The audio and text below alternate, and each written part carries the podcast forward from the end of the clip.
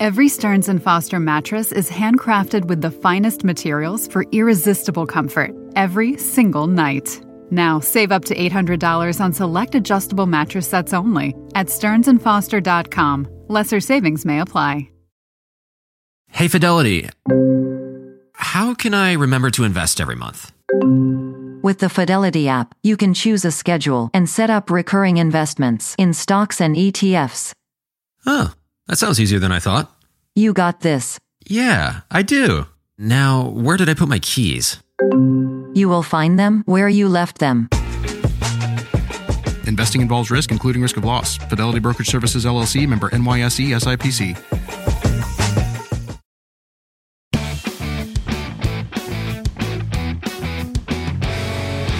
Hello, my podcast friends. I'm Laura Adams, and I'm so glad to have you with me this week.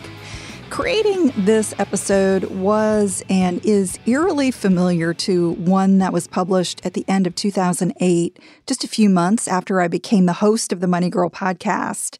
The Great Recession, which lasted from the end of 2007 to about the summer of 2009, was getting real. And the show is a response to many questions I received about how to invest and shore up finances successfully during the crisis. So, this is going to be something very similar. We should be prepared for significant hardship in the economy about once a decade. Now it's been about 12 years since the last one, so I guess we're overdue. The coronavirus is a big but invisible challenge that is most certainly causing a host of first time problems for families, businesses, and the medical community. Maybe we should call this economic downturn the novel recession. You probably know that earlier this month, uh, in early March, Congress approved a big package of funds, $8.3 million for various government health agencies that are dealing with the virus, including Medicare. And the response from the federal and the state government is still unfolding. As I'm recording this show, they are still working on the second package, and these are probably going to continue to come in phases.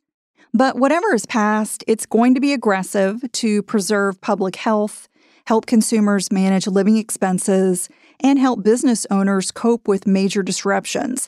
And I'll be updating you with details when we know more about what the specifics of pending legislation mean for you in your personal and business finances. But until then, I want to talk about some things that we can do on a micro level to make our financial health as resilient as possible. So, in this podcast, I'm going to offer five strategies to manage money in uncertain times and address some of the questions that have come up from members of my Dominate Your Dollars Facebook group and many of you who have emailed me from the podcast listening community. And by the way, if you'd like to join the Facebook group, it's really easy to do. It's a terrific group filled with lots of smart people who are helping each other. If you would like an invitation, you can text the word dollars, D O L L A R S, to the number 33444, or you can just go on Facebook and do a search for Dominate Your Dollars. And as always, you'll find the notes for this show and the complete archive of podcasts in the Money Girl section at quickanddirtytips.com. This is episode number 630 called Five Strategies to Manage Finances During Coronavirus Uncertainty. Okay, so tip number one is check your emotions. When the financial markets are down or extra volatile, and when we have so much uncertainty with the economy and with what's going on with everyone's health, the true nature of your risk tolerance gets revealed.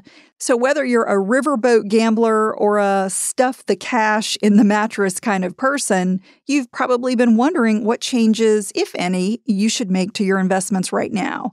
And I want to encourage you that before you do anything, remember that being a successful investor and money manager is mostly about managing your emotions. And I know that's easier said than done because there's no separating money from emotions. However, in general, the fewer rash decisions you make, the better. We've seen how emotions affect the economy with panic buying of basic supplies such as toilet paper, hand sanitizer, and bread, which continues to leave most store shelves bare. and with investor emotions. I mean, they're on full display with the wild swings that we've seen in the stock market. These get fueled by two powerful motivating forces fear and greed. The problem is when you panic and you make quick, drastic decisions, such as selling your investments at the moment their value drops, or taking a loan from your retirement account, they can set you back financially for decades.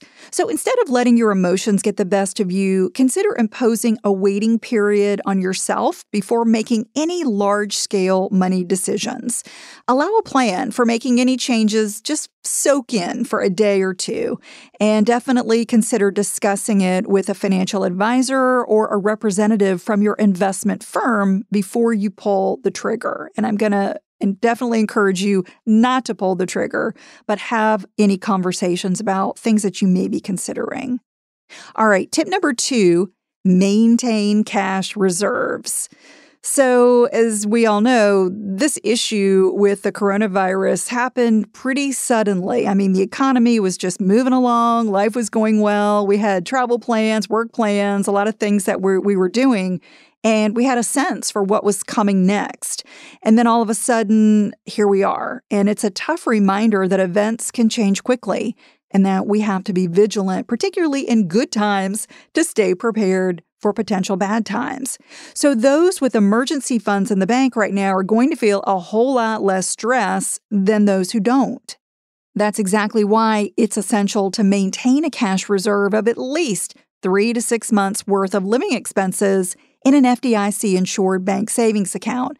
And if you don't need to dip into your emergency fund, I want you to continue shoring it up when possible.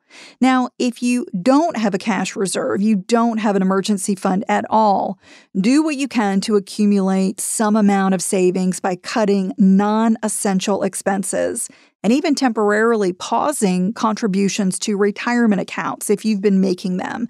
That's a better option than succumbing to panic and tapping your retirement funds early or taking a loan from your 401k, for instance.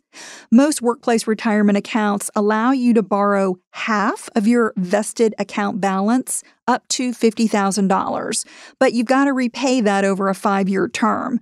But they only allow regular withdrawals. So, you know, not a loan, but a withdrawal can only be taken from a workplace retirement plan for a few very specific needs, such as avoiding foreclosure, paying for a funeral, or paying education expenses. Even if you do qualify for a retirement account hardship withdrawal, you're still subject to a 10% penalty on the funds that you withdraw. Typically, you also get locked out of making any new contributions for a minimum of six months. So if you are considering a withdrawal from your retirement account, uh, this is something that you only want to do as a very, very last measure. You know, another reason to not to break your qualified retirement account piggy bank is that it gets special federal legal protection. Specific plans, such as a 401k and even a SEP IRA, they're covered by a law called the Employee Retirement Income Security Act, or ERISA, E R I S A for short. It's protected from claims by creditors. So that means if you went into foreclosure or uh, had some serious financial hardship, creditors could not attack your retirement account, your 401k. But if you drain that retirement account, then it's gone. And, you know, in a lot of cases, many people are tapping it unnecessarily.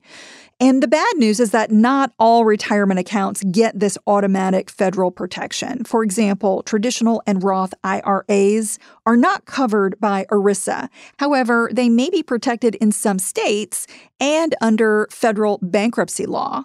Therefore, if you find yourself in a serious cash crunch, which I know many of you will be feeling, contact your creditors before you dip into any retirement account. Many lenders will be willing to work with you to either suspend payments or to modify existing loan terms temporarily. They should have options to help you based on pending and new legislation. The first round of consumer protections did put a 60 day halt to foreclosures and any post foreclosure evictions on the mortgages backed by Fannie Mae or Freddie Mac. However, proposed bills might expand these protections for homeowners. So, what I want you to do is check your loan documents, your mortgage statements, or visit the website knowyouroptions.org to learn more about relief for homeowners facing a crisis due to the coronavirus. Again, it's knowyouroptions.org. The third tip is to keep up good savings habits. I think the most common question that I'm hearing right now is Should I even continue to make contributions to my 401k? And I would say if you've got some cash in the bank and you can afford to make contributions, and I would say if your retirement is at least five to 10 years away, the answer is an emphatic yes, continue making those contributions. Most investors contribute the same dollar amount or the same percentage of their income or wages every pay period. Not only is this a convenient way to invest, but it allows you to dollar cost average. That simply means that you're buying a fixed dollar amount of investments on a regular schedule. Let me give you an example. Let's say you contribute $200 a month to your 401k at work. You end up buying more shares when prices are low and fewer shares when prices rise. Dollar cost averaging is a pretty simple buy and hold strategy that allows you to accumulate shares and to see your account balance go up when the prices of those shares rally. And eventually, they will rally. Also, don't forget about the benefits that you may be receiving from company matching. If you're fortunate enough to get a percentage match from your employer on your 401k or 403b contributions, those matching funds can easily offset losses in your account. So you need to be continuing contributions to take advantage of that matching. However, if you've been laid off or you work in an industry that's going to be unstable during the expected economic downturn, you might be better off suspending retirement contributions and shoring up your emergency fund instead. It just depends on how much cash you already have and how stable your income should be. Every Stearns and Foster mattress is handcrafted with the finest materials for irresistible comfort every single night.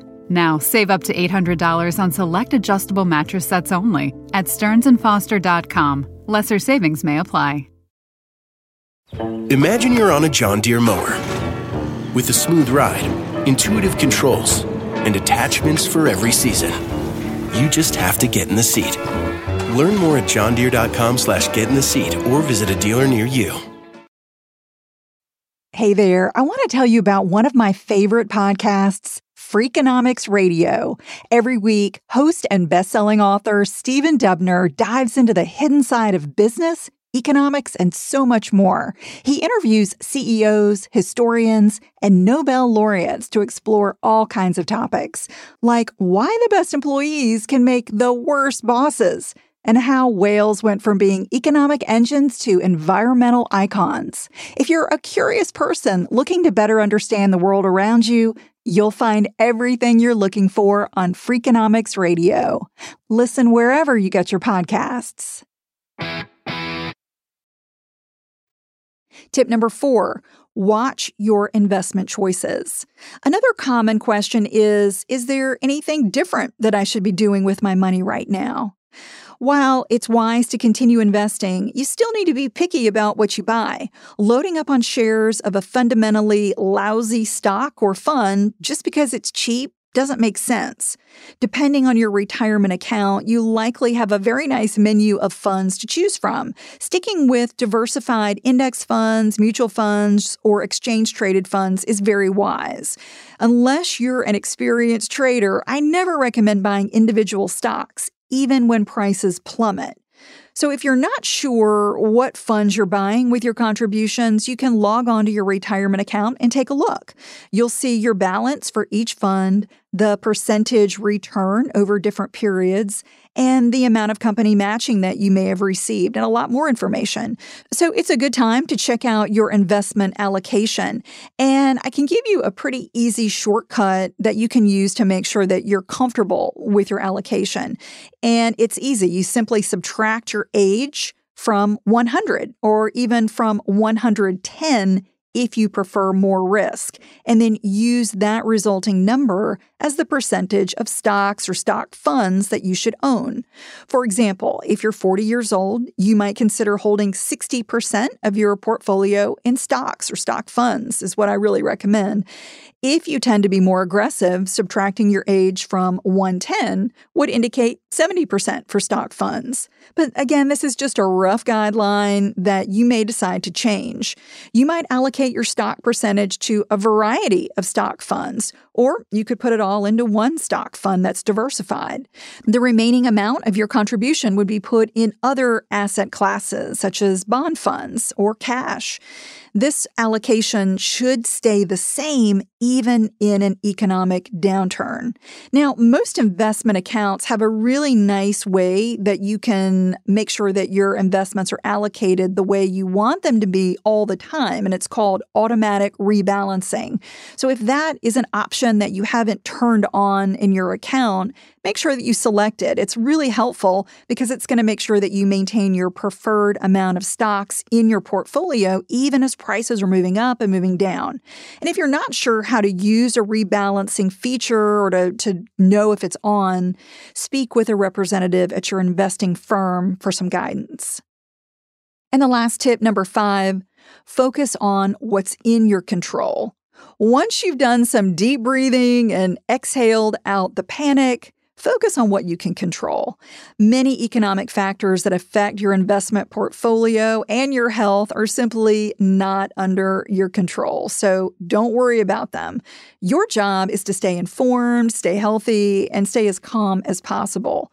Now, this isn't going to eliminate worry from your life completely, but I want to challenge you to worry only about the things that you can directly influence or change. Unnecessary worry about something that you can't control has a cost, and it never makes the thing, you or your family, any better. Once you accept this idea, I think it makes it easier to move forward and spend your time on something else. Spend it on something that you can control. Find a way to focus only on the limited scope of actions that you have. Staying home while the virus runs its course isn't fun, but you can use the time wisely by creating a budget, completing some long avoided tasks, paring down your closets, learning something new, using some new debt reduction strategies. I have a whole lot of them in my book, Debt Free Blueprint, which was an Amazon number one new release. It's something that you could definitely spend the time reading right now. You could keep a journal, update your resume, find a side gig, stream an online exercise class, or connect with loved ones on FaceTime. Look around and figure out how you can create more income or cut unnecessary expenses or manage the debt you already have better. Working on those tasks that you can control will give you a lot more clarity and help you manage stress in uncertain times. Before we go, I want to thank our Quick and Dirty Tips managing editor, Karen Hertzberg, for creating a web page devoted to your questions about COVID 19. She makes the critical point that we will not sensationalize it but we can't ignore it either. What's so unique about the QDT network is that we're a diverse team of subject matter expert podcasters who provide evidence based information to help you do things better and live a better life. Our job is to prepare you and inform you, not to scare you. So, in an effort to be as helpful as possible, we've set up a question form that you can use to help the direction of the podcast that we produce. You can access it at quickanddirtytips.com slash coronavirus dash questions. Again, quickanddirtytips.com forward slash coronavirus dash questions. We'll use the questions you submit for any of our eight expert hosts who cover a huge range of topics, including science, fitness, parenting, workplace communication, nutrition, mental health, writing, and of course, personal and business finances. We'll use those questions to lift you up with helpful information right now. So that's all for now. I will talk to you next week. Until then, here's to living a richer life. Money Girl is produced by the audio wizard Steve Riekeberg with editorial support from Karen Hertzberg. If you've been enjoying the podcast, take a moment to rate and review it on Apple Podcasts. New episodes are released every Wednesday, and when you're subscribed to the show, they automatically show up in your podcast app. Be sure to hit the subscribe button in the Apple Podcast app or wherever you listen. You might also like the backlist episodes and show notes that are always available at quickanddirtytips.com.